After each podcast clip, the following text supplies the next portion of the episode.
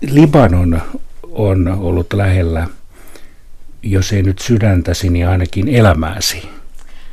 Joo, totta. Siellä olen tosiaan asunut aika pitkään ja, ja on paljon ystäviä siellä alueella ja, ja paljon tullut siellä liikuttua ylipäätään.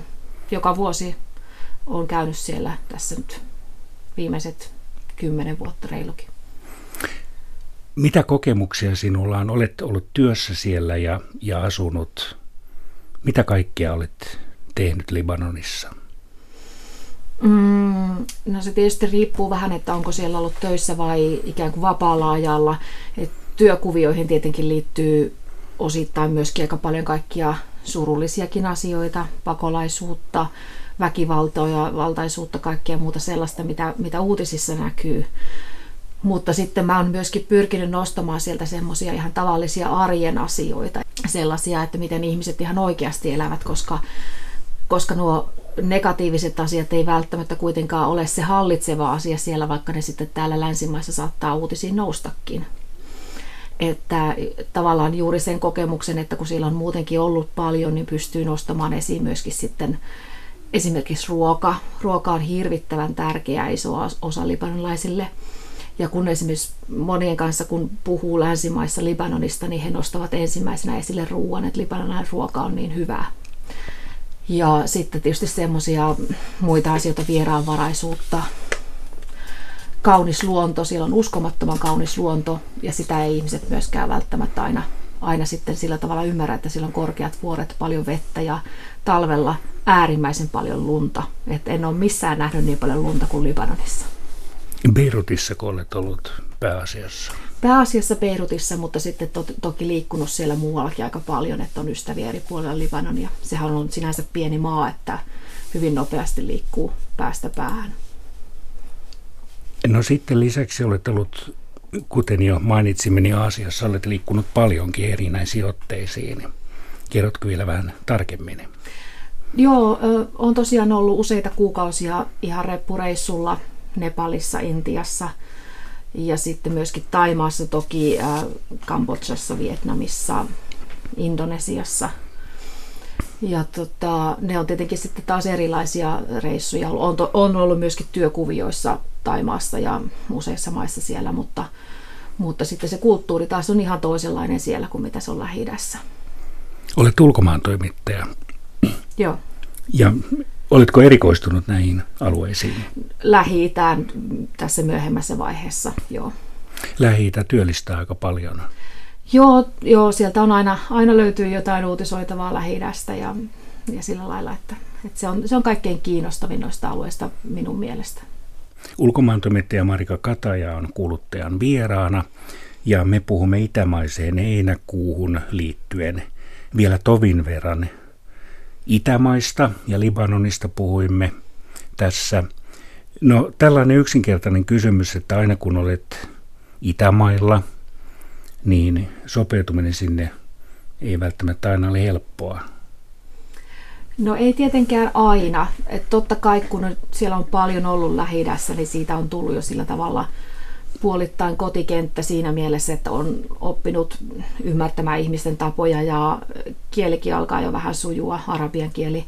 Ja tota, muutenkin, että et, et se on jo helpompaa, mutta sitten kun menee jonnekin ihan uuteen vieraaseen paikkaan, jonnekin vaikka Kaakkois-Aasiaan, jota mä tunnen huonommin enkä osaa välttämättä kieltä, niin sitten, sitten se on tietenkin aina pitää miettiä vähän, että mitenkäs täällä elettiinkään. Osaatko sinä niin, tuletko hyvin toimeen sikäläisten ihmisten kanssa tai juttuun pääset hyvin? Joo, niillä on tietysti omanlaisia asioita. Esimerkiksi Libanonissa ihmiset tykkää hirveästi vitsailla monista asioista ja huumorihan on semmoinen, että se ei välttämättä aina ihan avaudu. Ja, mutta että jos tuntee sitä kulttuuria, varsinkin heidän politiikkaansa, niin ymmärtää, että, he, he rakastaa siis vitsailla poliitikoista ja muuta vastaavaa. Että sitten se on semmoinen niin kuin hyvin yleinen aihe siellä siellä, mutta että totta kai joskus tulee välillä semmoisia, että ei niinku yhtään ymmärrä, mistä, mikä, mikä juttu on. No miten, matkustatko sinä aina silloin tällöin vai komennetaanko sinut työmatkalle? työmatkat vähän riippuu tietenkin siitä, joskus siitä, että mitä tapahtuu, jos on joku semmoinen isompi asia menossa, niin silloin saattaa tulla komennus tai, tai sovitaan yhdessä. Joskus sovitaan työmatkoista ja sitten tietysti kun kirjeenvaihtajalla siellä on ollut paikan päällä asunut, niin sitten, sitten se on tietysti taas vähän erilaista toimintaa. Silloinkin totta kai että saattaa tulla niin kuin toiveita jonnekin lähdöstä tai itse voisit sanoa, että olen nyt suunnitellut tämmöistä matkaa. Mutta olet aika huomattavan osan elämästäsi ollut noilla nurkilla. Joo, varmaan puolet ehkä arviolta. Eli tunnet kuin omat taskut melkein. No ei voi vielä sanoa sillä tavalla, aina tulee yllätyksiä. Milloin seuraavan kerran menet? No nyt en osaa tässä nyt ihan sanoa. E, lähitulevaisuudessa varmaan kuitenkin jossakin vaiheessa tulee, tulee kyllä taas käytyä. Miten sinä löydät juttuaiheita, että onko sinulla ehdotelmia valmiina, että nyt teen näistä ja näistä ihmisistä, ja vai pidät silmät auki ja menet sinne ja tutkailet? Joo, kyllä ö, aika paljon silleen, että on, on aiheita niin kuin mielessä, että mistä voisi tehdä. Ja sitten, sitten toki tulee jotakin semmoisia toiveitakin tai, tai sitten jotain ajankohtaisia asioita, mihin, mihin voi tarttua aina ja muuta vastaavaa. Että, et se vähän riippuu, mutta että kyllä, kyllä siis aiheet ei lopu kesken, että niistä ei ole pulaa. Päinvastoin sitten se, että miten paljon niitä sitten saa mahtumaan lähetyksiin, koska ne on kuitenkin rajallisia ja muutkin tekee eri puolilta. Mutta varmasti aina matkustaminen ei ole ollut ruusulla tanssimista, että on vaaratilanteitakin ollut, uskoisi ainakin näin.